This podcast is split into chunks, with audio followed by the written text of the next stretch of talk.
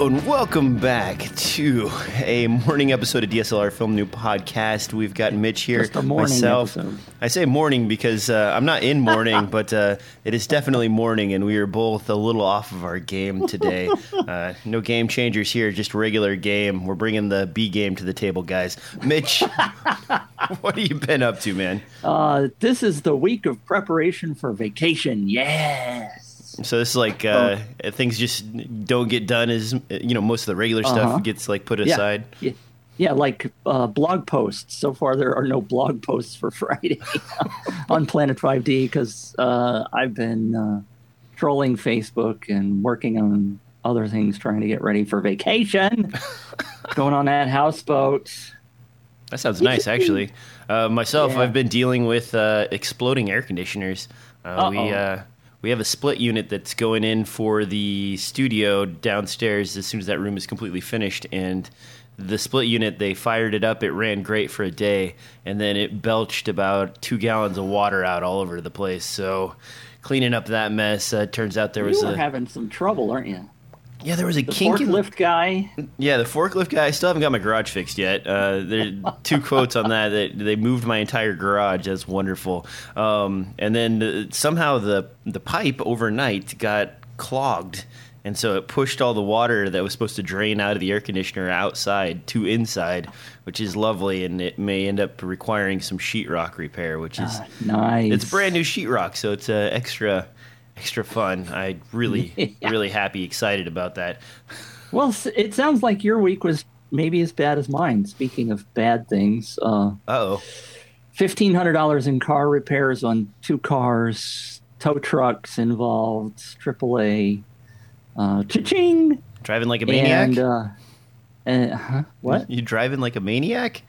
No. The problem is we don't drive our cars much. We sit in the driveway. But anyway, and then an unexpected medical expense for my wife of about $3,000. So, oh no! Anybody wants to start sending in donations? My PayPal address is. It's just been one of those weeks. I'm rolling into a dentist appointment after the show today too. So I looked. My tooth hurt, and I couldn't figure out what was going on. I look in the mirror, and my filling's missing. So. I mean, hopefully that doesn't cause internal damage when it passes through me, but... Don't put those things off, people, by the way, because actually my wife's thing was a dental thing, and anyway... Yeah, that can go sideways on you fast. And did you know that you can have a heart attack and other heart-related issues from dental issues? Yes. That's crazy. Yeah. All right, this is not a medical podcast, and I am by no means a medical professional, so I think it is probably time for the news. Time for the news. First thing on the list here is actually a graphics card. We've been talking about graphics cards off and on. We did have the GTX Titan release or announcement at least, and before that the 1080. It seems as though it is graphic card season. Now we're getting the Radeon announcements. This is the line that's supposed to replace the Fire Pro line of GPUs. This is the WX series. They have the 100 and 7100, a 5100, and a 4100. The interesting thing about these cards is actually the maximum GDDR5 memory can be up to 32 gigs on the card, and these cards also have an internal spot for an SSD. Now, Mitch, that extra feature of having an entire hard drive on your graphics card and RAM and a GPU, is this just a computer inside of a computer? Well, let's be realistic. Technically, it always has been, right? True, true. A bunch of multiple computers slapped together. They specialized each one, so this one is becoming, you know, it's basically almost a smartphone inside of there if you add all the little pieces together. We're just stalling, right? I mean, we're stalling until middle to end of August until the 5D Mark IV is announced. That's what we're doing. let's just confess. You're all excited about graphics cards, and it might be graphic card season, and I'm really excited for that. All right, let me tell you why this card is interesting, Mitch. This card... Okay, please do. This card has an internal SSD as well as the ability to have up to 32 gigs of GDDR5, which means that you can load massive models into the graphic card storage space and load those at frame rates in the 90 to 100 frames per second. So imagine for a moment, if you will, you're wearing your VR headset and you want to look around a giant architectural structure that you are designing.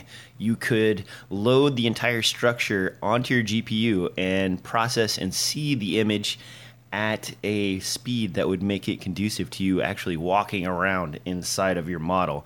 Now, nice. Another interesting thing, and this is actually more of a medical application, but imagine if you did a scan of a patient and you wanted to look at all the different sections three-dimensionally in real time. With this, you could load all the individual small scans into the graphics card and then analyze those in real time. Also, with that sort of speed, you could process 8K footage, which, you know, that's pretty neat. You could do that at a much higher frame rate. Previously, cards were limiting you in the 17 to 18 frames per second. Now, if you were accessing that same footage off of this GPU, you could probably get like 30, maybe 60 frames per second real-time playback. So those are all really neat features for people that are doing VR development. They want to have the best VR. And, of course, the price on these guys, the D100 is going to be more expensive. Right now, I can't get a fix on the actual price, but looking on Amazon and some of the other pre-sales, looks like $3,000. But the rest of the cards, the 7100, 5100, and 4100, will all be sub-$1,000 cards. And these are comparable to the GTX 980. Mitch is just, he's falling asleep on me here. He's ball boring. No, I'm not. I'm getting ready for the next story. So go out there, take a look at this graphics card. If you're into VR and you're into development or you're doing some interesting things with models and so on, this is probably a pretty exciting option for you, even video editors. So you're telling me that if you're a doctor, you could be able to do a virtual walkthrough of my body? I mean, if I had the scans, I would probably need to slice you into very small pieces and then, you know, scan each one and look through it. No, there's a lot of ways they could use this. If they're doing a like a brain scan, then I don't need that colonoscopy then. Well, so you mentioned that. Actually, have you seen the pill that you swallow? That's a camera. I have heard about that, yeah. So you swallow that would be cool. You swallow a pill, and the pill has like two cameras in it, and it records its entire trip through your intestines, and then you send it in, and they grab the images, and you're good to go. So, nice. I mean, that's a pretty interesting option for those of you who don't like to drink a bunch of slurry and lay on a table. I think you would still have to do that. Oh, that's true, because you have to clean everything out so you can... Yeah. Yeah, because you don't want that thing getting embedded in the middle of your, and then it wouldn't record anything, right? So, yeah, you'd still have to do the clean out process, but at least it would. You wouldn't have to go under anesthesia and all that other nastiness, which I've had trouble with. All right, speaking of cleaning out, let's not clean out our inventory of Atomos Ninja products just yet. I know they have new fancy things on the horizon, but it looks like they've announced some firmware updates for some of their older model of recorders. It looks like the feature added to this will be more dynamic range. No, folks, this will not change the screen on your older device, but it will actually give you a little bit better representation of the image by changing the way it's presented to you as far as the dynamic range is concerned. They're also adding a public beta for Cinema DNG. That means some raw internal recording 444 for Sony FS7 and 700 users. Mitch, are you excited about this at all? You know, this is firmware updates. Man, it is. This is just a dogged, slow news week. There's not a lot going on, folks. Let me tell you. The key to me is don't be confused, because the implication when I first read this was that they were somehow getting better dynamic range out of the original source material. right? I mean, it just came across as, oh, well, great, we want more dynamic range on everything, right? But you got to realize that what they're saying, at least the way I read it, and help me if I'm wrong, I mean, the original sensor isn't going to get more dynamic range, right? The original footage. And what they're saying is that realistically, their recordings were slightly less dynamic range than the original. What the sensor was presenting. Right? Yes. And so this is good news, although it's kind of disappointing because you thought to yourself, hey, wasn't I getting the exact original footage in the first place? So now I'm confused. Maybe it's a good thing, right? More dynamic range is typically a good thing.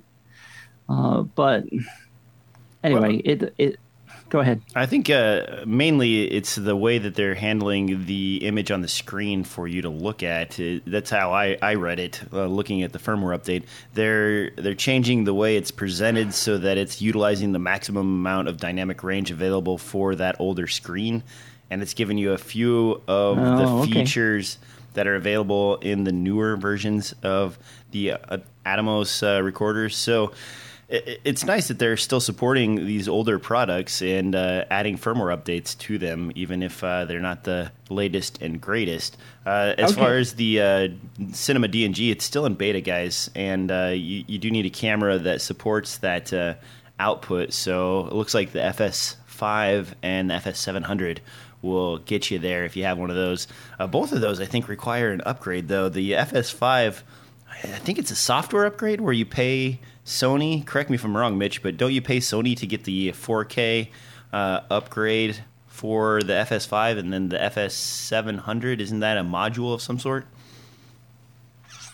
Hi, DJ. I don't have a clue. Okay. I remember the original was that you had to pay like $3,000 to get those.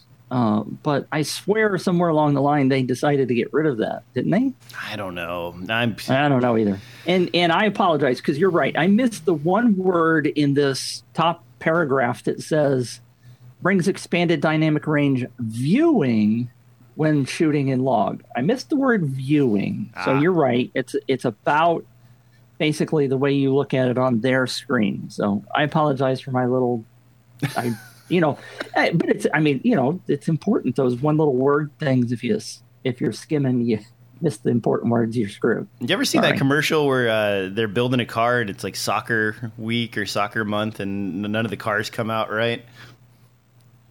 No, because they're all watching. Yeah, because they're all watching soccer. I feel like this is one of those weeks.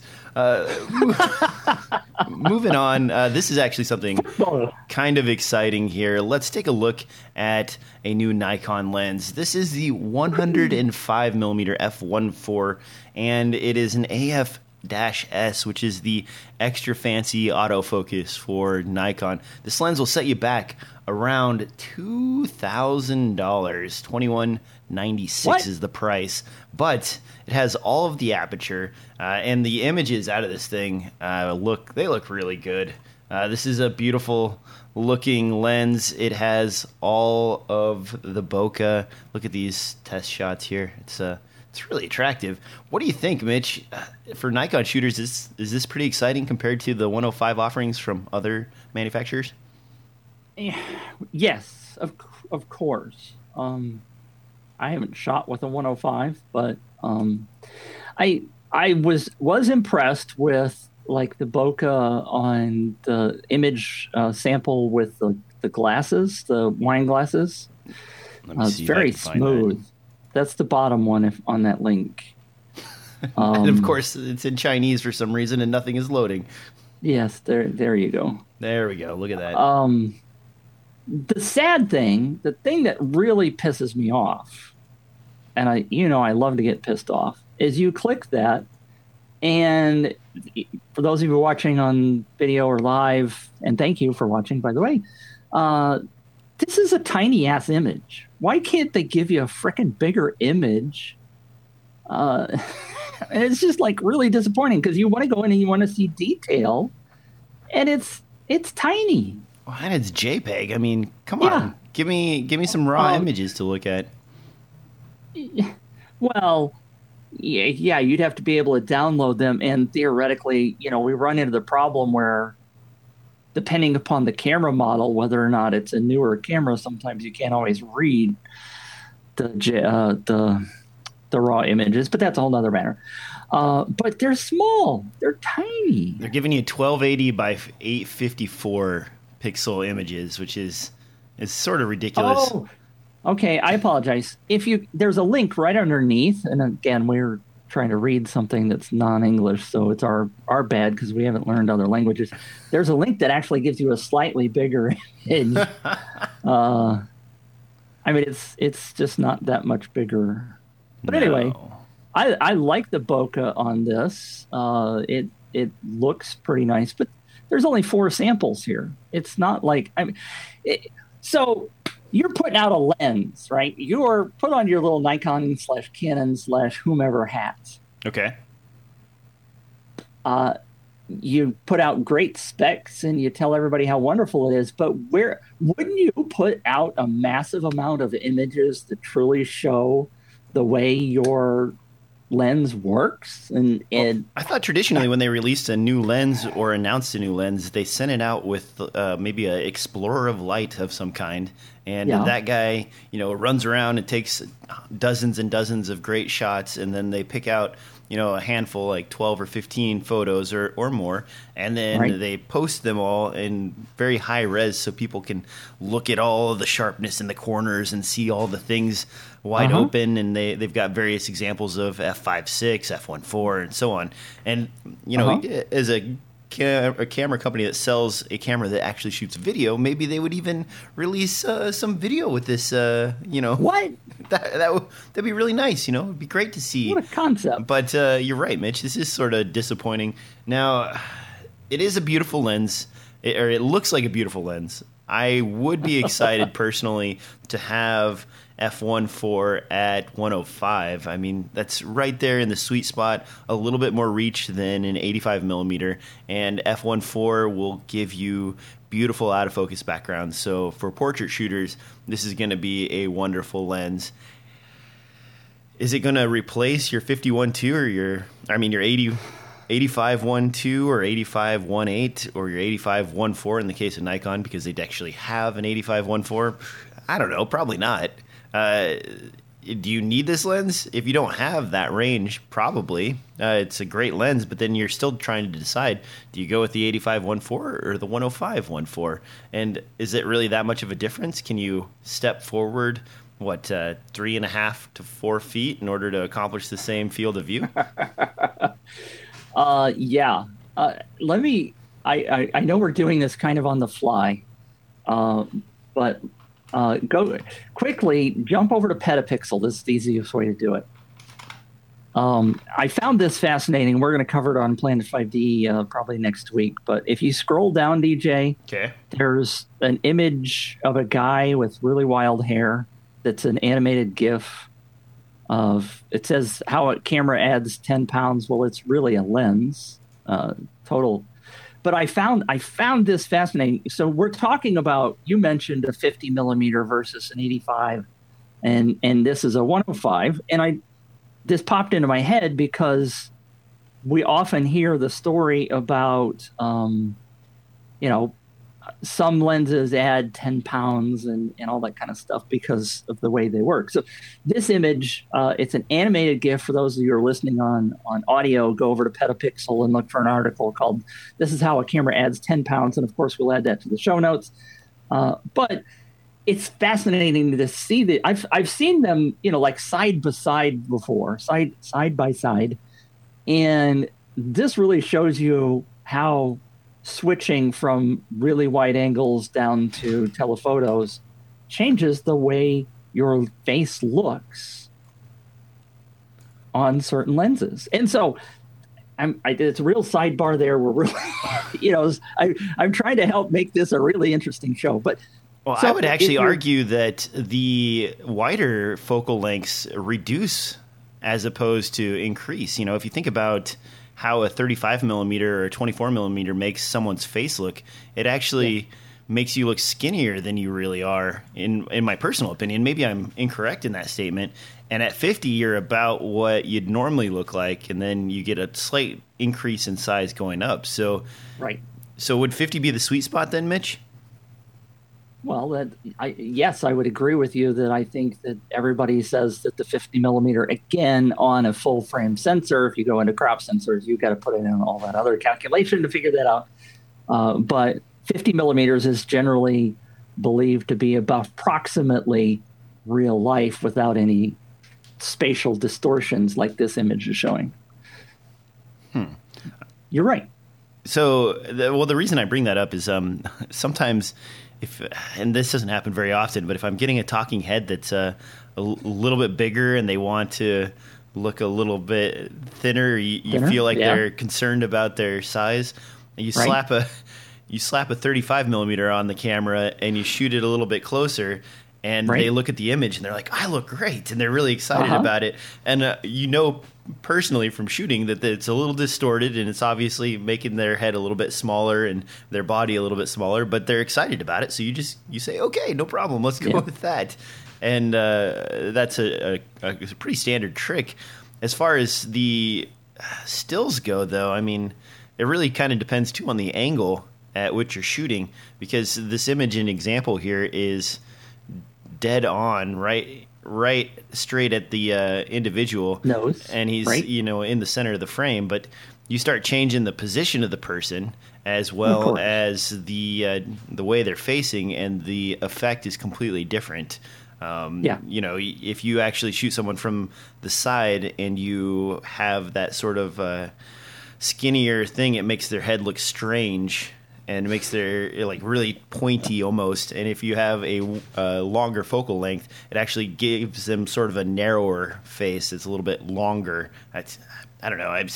Maybe I'm just imagining things, but these are sort of just like go-to bits I use when I'm filming. So is it correct? I think it is. Uh-huh.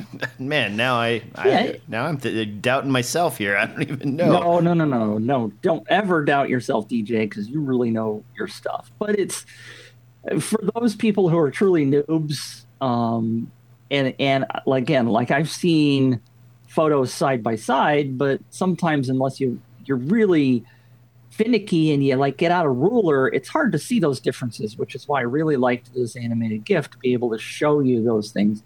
And you're absolutely right. If you move off center, if you move different directions, you're going to do different distortions.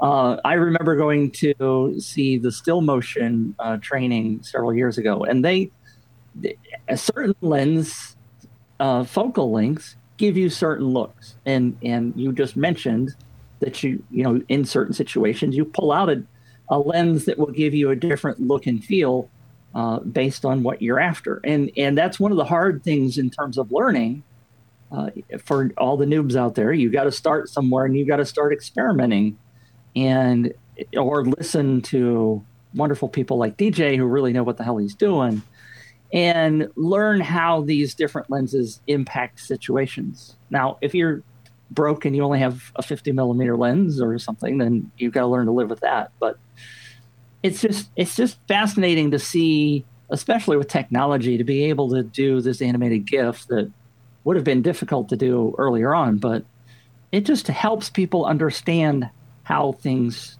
really visually change. Of course, why they picked this guy with the hair, I don't know. It's kind of cool, though. I mean, when you showed this to me, I was like, oh, yeah, I guess, I know that that's the case, but I've never actually seen it demonstrated in a manner that makes it really apparent like that. And I loved one of the comments on Petapixel that said, can I have his phone number? I'm like,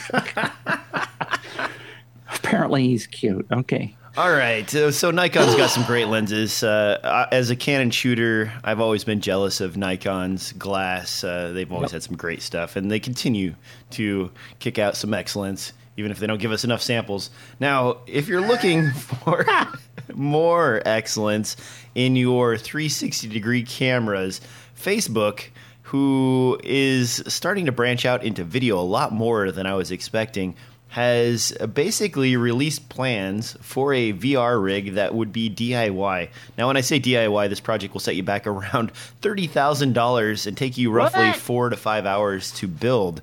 But if you want all of the resolution in your 360-degree rig, this will handle it. Now, Mitch, we keep seeing GoPro rigs and these companies like Nikon producing... Nokia. Nokia made one, the crazy globe type of thing. Have we seen an explosion in 360-degree video? Because I haven't. Yes, as a matter of fact, we have. I found when I was looking at information about some of these things this morning, I happened to be over on newshooter.com because they had an article about the Nikon lens. And they have an article that talks about a football match, a soccer match for those of us here in the United States, over in England that was broadcast in 360-degree format. And I was kind of aggravated because there's an image on the top of their article, which looks like a video player. So I clicked it, and it's a screen grab of YouTube with all the comments in it. And I'm like clicking play because I'm thinking visually I'm on YouTube's website, and I'm like clicking it because I want to see how it works. And it's just a screen grab that New Shooter posted, and I'm like totally faked out. But. And for example, this football soccer match, to me, I don't know how exciting it would be if I only have one camera angle, and that's from the sideline. And sure, I can look around, but am I going to watch an entire match, like with my phone or whatever, and have to stand and hold it and turn from side to side? Or if I had a VR headset, obviously that would be better. And it would be like standing on the sidelines, sure, but if you're watching something, don't you want to see all those different camera angles that we watch on TV and stuff? I just don't know that it would be that exciting for more than 5 minutes. Well, I think maybe if you were watching a chess match and it was a very close-in sort of thing, that wouldn't be too bad. But a soccer field is rather large, so what you get. Large players when they're really close to the camera, and little itty bitty tiny players when they're at the either end of the goalpost, right? Yeah. And there's no way to cut back and forth. I mean, it's just one continuous 360-degree view. Maybe it is out there, and I just haven't run across it. But no one has been sending me links to look at these beautiful 360-degree shots. I've seen a couple of examples where like a car races around on a track, or where they have somebody doing like weird spin outs and things like that on a parking lot. But other than that, not really a lot has come my way. And I'm trying to think of anything that I've seen. And the only thing that comes to mind is the car, and then that music video. You remember the music video with the kids? Yes. Yet we keep seeing more and more and more 360-degree cameras, and not just cheap ones. I mean, these are extremely expensive. Now, there's the application of VR, I suppose, but even VR, that's still in its, I want to say, infancy as far as media is concerned. We don't have enough out there. What are people doing with these? Are they just getting them and experimenting? Is this the next 3D? Are we going to see like a bust in this in the next 2 years where, you know, no one will care about it at all, and there'll be 3D rigs on sale on eBay for $5? I don't think so. I think in reality, I'm going in a bad place. I think VR is going to be a big thing. I just don't know how we're going to absorb it yet. And again, like 3D, you had to wear special glasses. If you truly want to be immersive in VR, you got to wear a fancy-ass headset. It's fun. To me, it's fun. I told you before that I shot a bunch of stills of Drumline this past winter. gateway indoor. Cha-ching! If my sound effects would work. And I don't, cash register doesn't do it either, realistically, because I didn't get paid for that. But anyway, it's kind of fun because I've been following some people that I met in that group that are doing Drumline this summer, and they're on tour. And I went to see one of the events a couple of weeks ago, and it's kind of big in the Drumline world, for example, to get one of those VR cameras and to put it in the middle of one of the drumlines while they're doing a performance or a practice. Okay. And it's kind of cool to be able to watch this band. You know, you're in the middle of the dang thing, and it's kind of fun to be able to be involved in that, if that's, you know, if that's your thing, marching band or whatever. I'm seeing several of those, and people seem to really enjoy it. And if you can got your little phone, you can, you know, look around. But again, to me, it's fun a couple of times, but I'm not going to do it for everything. I'd rather just sit and watch from my one vantage point, or on TV or something with multiple camera angles. So we got to see where it goes. Again, we're not talking anything here about filmmaking, right? We still haven't. Yeah. We had that conversation about how do you do filmmaking in virtual reality. So that's way down the road. Still got to come out with a lot of stuff there.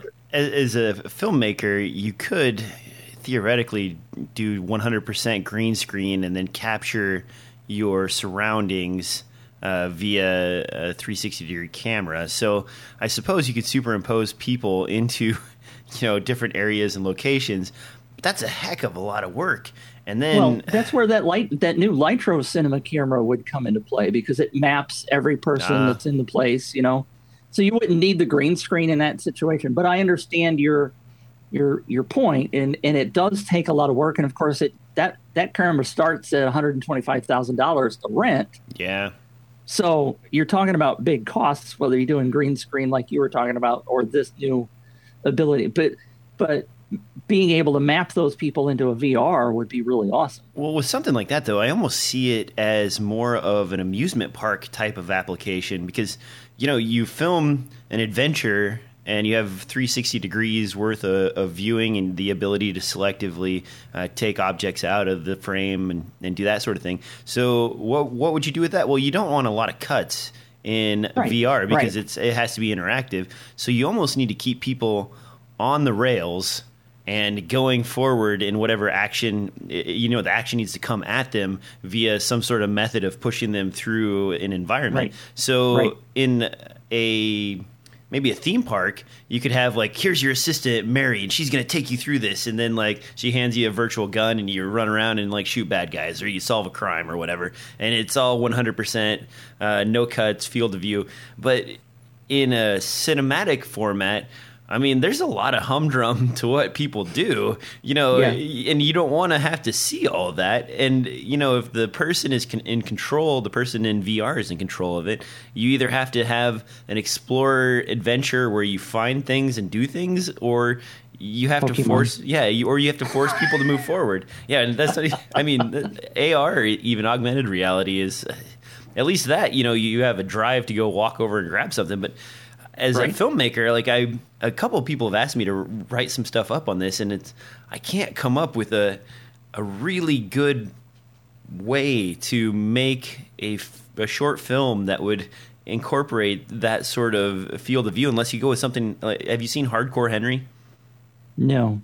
So Hardcore Henry is a 100% first person point of view shot movie where it's just I heard about the field of view of his hands, and it came from a YouTube short music video that someone created where they, you know, shot this entire thing from the perspective of the guy who's running through, like, shooting people and blowing up stuff and, like, performing action events.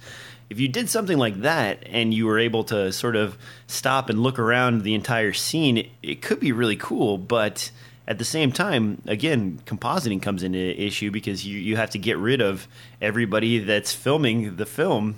You know, you don't just have the actor and a camera strapped to his forehead in order to accomplish a film like this. So, well, it's a great cost savings because you get to get rid of the editor. That's true. No, I don't think that's the case. It's just, I don't know. And if any of you guys out there have clever, interesting ideas for VR-style movie making, I would be interested to hear that. As a video game player, I think VR is going to be awesome.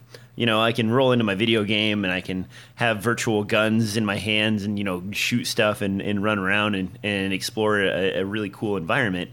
But that is user-driven content as opposed to a story that I'm trying to make someone understand or hear or listen to or watch. It's not the same. So, a choose your own adventure book, well, it does say book. It's not the same as a regular book because you get to decide where you go next. And so you can't really control all the outcomes. Now, maybe choose your own adventure is the way to go, Mitch. Maybe it's like, do you want to go this way or do you want to go this way? And then you keep them on the rails in that manner. And then the other thing is, how do you cut in 360-degree video, Yeah. It's jarring enough to have the glasses on and to be looking around in the world and then take them off. Your brain kind of does this weird thing and you feel nauseous. If you're cutting in something like that, it's weird. I don't know how it's done exactly. It's horrible. Or isn't done. Yeah, exactly. Right.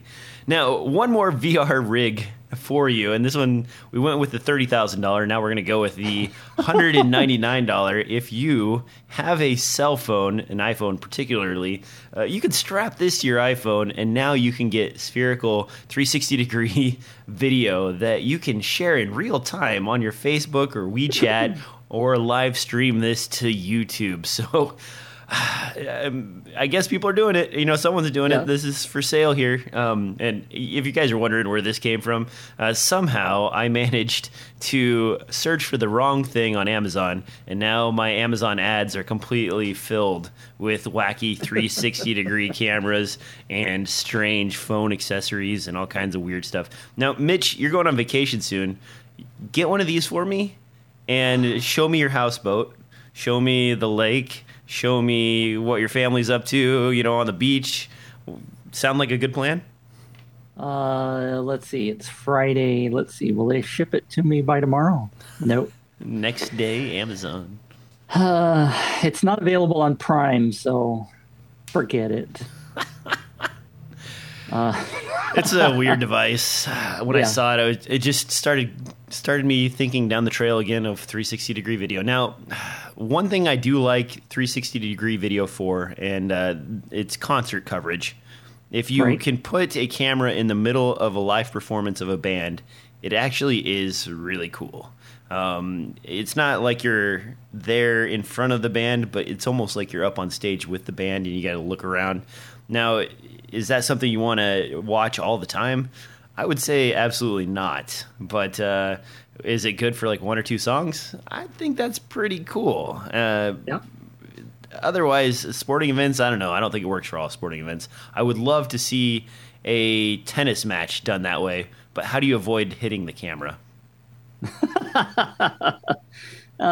Very good point. Very good. Speaking of hitting the camera, Mitch, I've got this one story in here, and this is actually a historical story about filming rocket launches and the Apollo 11 launch. You don't want your camera to get hit by a blast of hot rocket fuel. So tell me how they set this thing up and a little bit of the history behind this weird rig.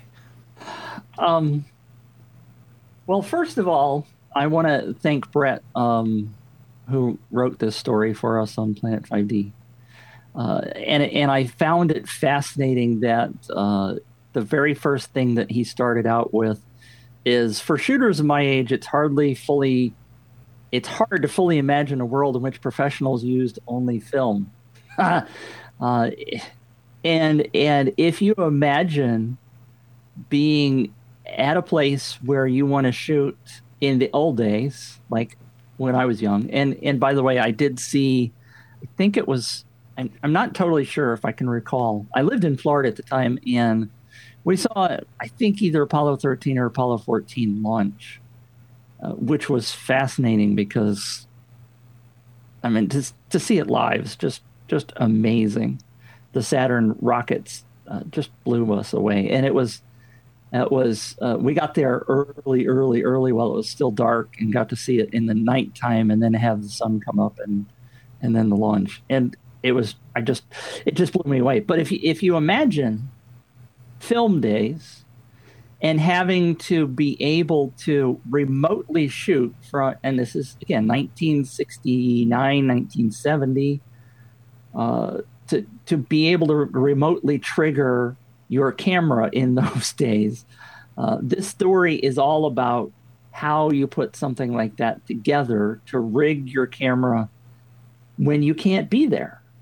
And the ingenuity not only of the people that managed to get us to the moon, but to be able to shoot film remotely without Wi-Fi or cell phones or iPads or any of the technology that we have today. It's a fascinating article.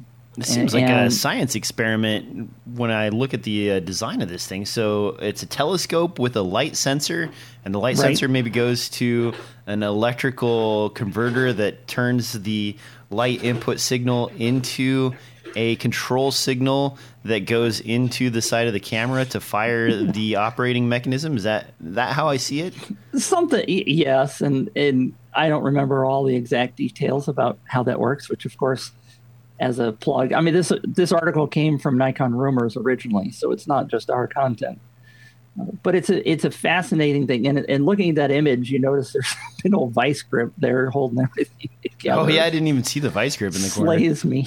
Wow. But, you know, that's what you had to do back in the day. And I love the comment. There's a long comment from a guy named Sam who posted that a friend of his father's dad is a medical specialist. And I'm not going to read the whole thing, but he describes it. And I'm going to try to talk to this guy, Sam, and see if we can get some more information about this camera equipment that his friend set up, because it was a panoramic camera that he has rigged up with Raspberry Pis and other things to be able to shoot things like the space shuttle launches. And, you know, I've always just been totally fascinated by the space program because I was born and raised in a teenager at the time of the moon landings. And it just fascinates me. And, you know, we're so used to the digital age. I mean, we know how to shoot remotely now. We know how to see the images instantly. I mean, these guys were shooting film and had to calculate what their exposures were going to be, and if it was a darker day, because for many of you who may not know, these cameras were placed very close to the actual launch, far away, miles away from where humans were allowed to be. So it wasn't like they were just standing there with the remote trigger going click, click, click.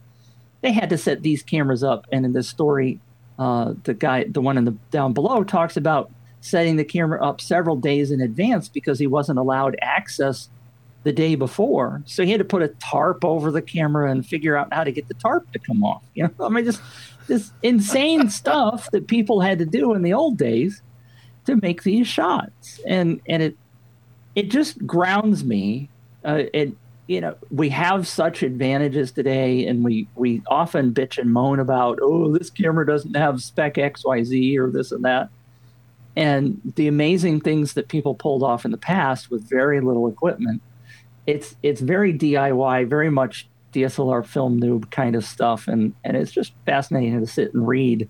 I'd love to see a video of somebody sitting down and talking about this kind of stuff and with the equipment, because I'm a visual kind of guy and I get kind of distracted when I'm reading long stories. But this kind of stuff's fascinating.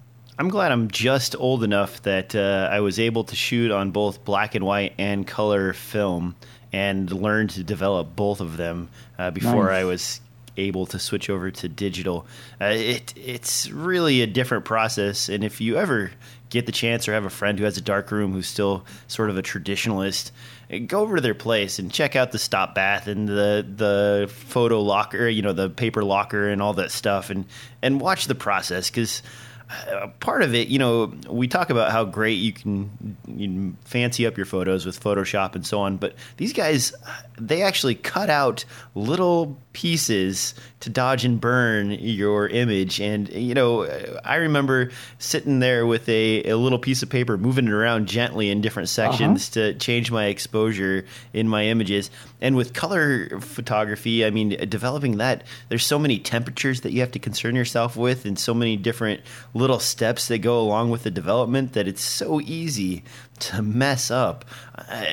It's just really different now. And as soon as I got the Canon, what is it, D10, I think, was, and I don't know, it was a long time ago, way back, the very first, I had a compact flash card that actually had a spinning hard drive in it and a really old digital camera that was awesome at the time. I think it was a 10D. And that was my first awesome digital camera. And that was like night and day. Look at this. I can shoot as many pictures as I want. I don't have to worry about anything anymore. You know, you're not limited to 24 or 35 exposures on a single roll anymore when you have a digital camera. It's just I mean, I often find myself like, oh, I want to make sure I get this right. I'm just going to put this in burst mode and hold the trigger down for, you know, 30 seconds at a time and get, you know, 20 or 30 different images. It's now, that would be ridiculous, you know, 15 or 20 years ago. Yeah. And I was about to say, if you ever shot film and you had 36 images on your roll, or 20, you know, if you were cheap and bought the smaller roll, you had to plan what you were going to shoot. It wasn't like, oh, let's go shoot. I mean, you could, but we typically sat down and composed and thought about what you were shooting and what the right exposure was, even though we had meters and stuff. But it was so much more conscious in the film days than it is now. Everybody just goes out and shoots. Well, and changing lenses too. I mean, when I shot on a Pentax K1000, you put a roll in, and that's the lens you're stuck with until you're done. You know, there wasn't any of this like, I'm going to switch over to this lens and switch back over to this lens and change my shooting style. Or shoot in the dark versus daytime. I know. You know, some of the cameras now, like my Sony A7S Mark II, it can see better in the dark than I can. And, you know, when I shot black and white, we bought these giant reels of film that were ISO 400, I believe, and we would roll it into the cartridges ourselves. And I mean, that's it. That's as good as it gets. So you have to really plan for having enough light to shoot your subjects. There is no like, oh, I'm just going to put it in auto ISO and let it ramp all the way up to 3,200 and all the way down to 100 if I need to, you know. And you didn't have that option. And so you really had to work hard and think about it. I'm a lazy photographer now compared to then. It's we all are. You know, we all are, absolutely. But if you get the chance, I'm not a traditionalist, and I wish I'd have, if I knew this talk was coming, I would have posted the picture in the show notes. I have a picture I took of some hipsters selling poems that they type on a typewriter for you when I was in Portland the other day. And it's the same thing with photography. Like, if you ever get a chance, go do it once. If there's a public darkroom somewhere in your city that you live in, you know, go talk to some of those guys and shoot a roll, you know, borrow a camera, shoot a roll of film and try and develop it and see what happens. It's a really interesting, different process, and it really gets you thinking about your current style of photography and maybe put a little more effort into what you do and how you do it, you know? Yeah, yeah. It's kind of nostalgia week, by the way. We also had an article that I've just put in the show notes about blue screen. I found this video describing how back when they were shooting Star Wars, how blue screen developed for making background, you know, green screen, what we call green screen today. It's a fascinating 12, 15-minute watch. I've forgotten exactly how long the video is. If you want to see what it was like in the old days, having to shoot with multiple filters and do different kinds of things to get the special effects, it's a fascinating story, and I won't go into it now, but if you're interested in how that works, go look at that story. No, that stuff's really tough. Back then, you know, when you had to do like mats and all the other crazy things in order to accomplish what we can do now by clicking a button and moving some faders. Yep. All right, last thing on the list here is some weird stuff. This is a software program that allows you to make images move. And Mitch knows a lot more about this than I do. I just clicked on their website, and for some reason it crashed Google Chrome. So tell me more, Mitch. All right, so I think most people know what a cinemagraph is. And if you don't know what a cinemagraph is, like DJ. Yeah, Mitch brought this up, and I'm like, I have no idea what a cinemagraph is. So a cinemagraph is imagine taking a video, say for a second or 2 seconds, of a model, and the wind is blowing in her hair. Now, in that 2 seconds, she's going to blink, and she's going to move her head slightly, and you know, her face is going to move. But you, in a cinemagraph, what you do is you end up putting a mask over her face, and let's say you want just the hair to be moving, and so you end up creating an animated GIF or GIF, depending upon how you like to say the word, and you've masked out everything except for her hair that's moving, and then the rest of it is like a still image. Okay, so that's a cinemagraph. Now, that takes a lot of work to do, to create. And there's a new product called Plotagraph Pro, and I have not seen this in any kind of detail. I saw it referenced yesterday, and I sort of logged it in my head as something that we probably wanted to report on. But this is a methodology for taking a still image and making parts of it move like a cinemagraph. And I basically, I mean, the short version of way to say this. So I think we all kind of know Twixter will let you smooth out and morph things in video. And in this situation, what you do is you get a still photograph, and in the show notes, if you're looking at the show notes, I grabbed one of their samples of a spiral staircase. And supposing, according to their website, what you do is you upload the still, and you go in and you specify which section of the image you want to move and which direction you want it to move, and press a button and it animates it for you. Now, I have not had the chance to try this yet, but it looks pretty cool. I mean, to be able to have a still image where just now, in the staircase example, realistically, since there is nothing else that potentially is moving in the image, it's kind of like, okay, that could just be a video, right? Yeah. But you know, like typically, like the example I was talking about of a model where her eyes would normally move or she would breathe or whatever, and all you have moving is the hair. That's the concept, is to just have one portion of the image moving and the rest of it be a still image. And there are several samples they have, like the ocean, the surfer is really kind of cool. That's at the end of that stream, and you can't really modify it. But they have several examples that are fairly cool of a still image that they've managed to animate just a portion of the image. And it's cool. It's just one of those cool things, especially that we can now do with software that we couldn't do before with, or was more difficult to do in the quote-unquote old days.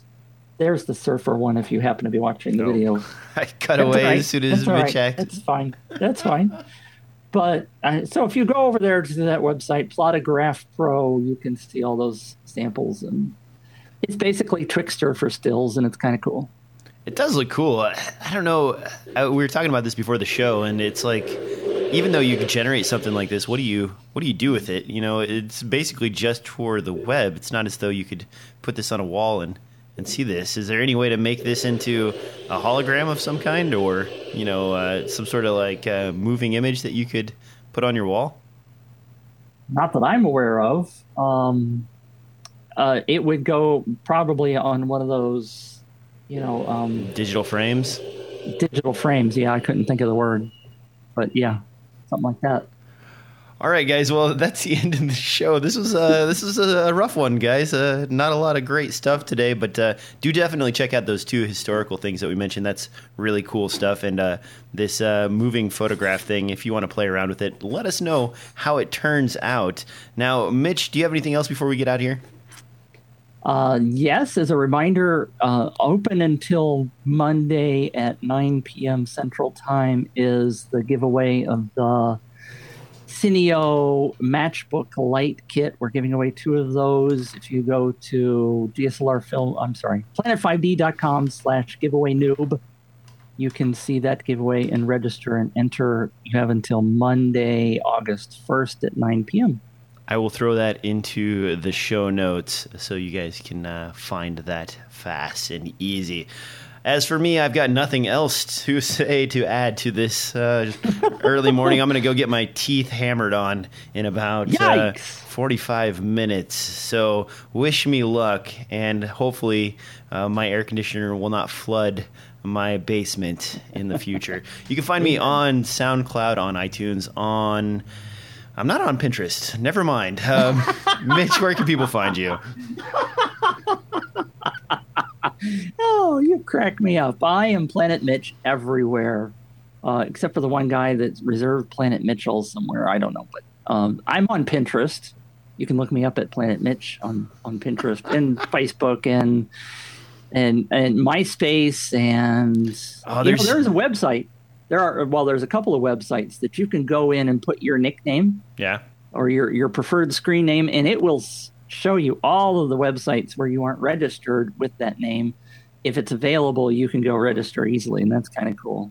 Oh, I forgot to mention, did you know, and this is a side topic, but just kind of interesting, I use Flickr still. Yes, I'm an old man. I use Flickr. Yes. You caught me. But now that Verizon is buying Yahoo as a property, they will own Flickr, and that implementation of Flickr may be changing and being rolled into some crappy Verizon my video, my photo junk that could inevitably ruin Flickr, which is nice. It's very, very sad and disappointing. I wonder how that's going to affect Tumblr, because didn't Yahoo buy Tumblr a few years back? I don't know. Okay, never mind. There's also a great video, if someone wants to link to it, I don't know where it's at, but of a guy saying all of the social media things you can follow him on, and it actually takes 3.5 minutes and fills the entire screen with different banners, because there are so many different things out there to share. We will see you next time. This show was a long-winded episode of DSLR Film Noob Podcast.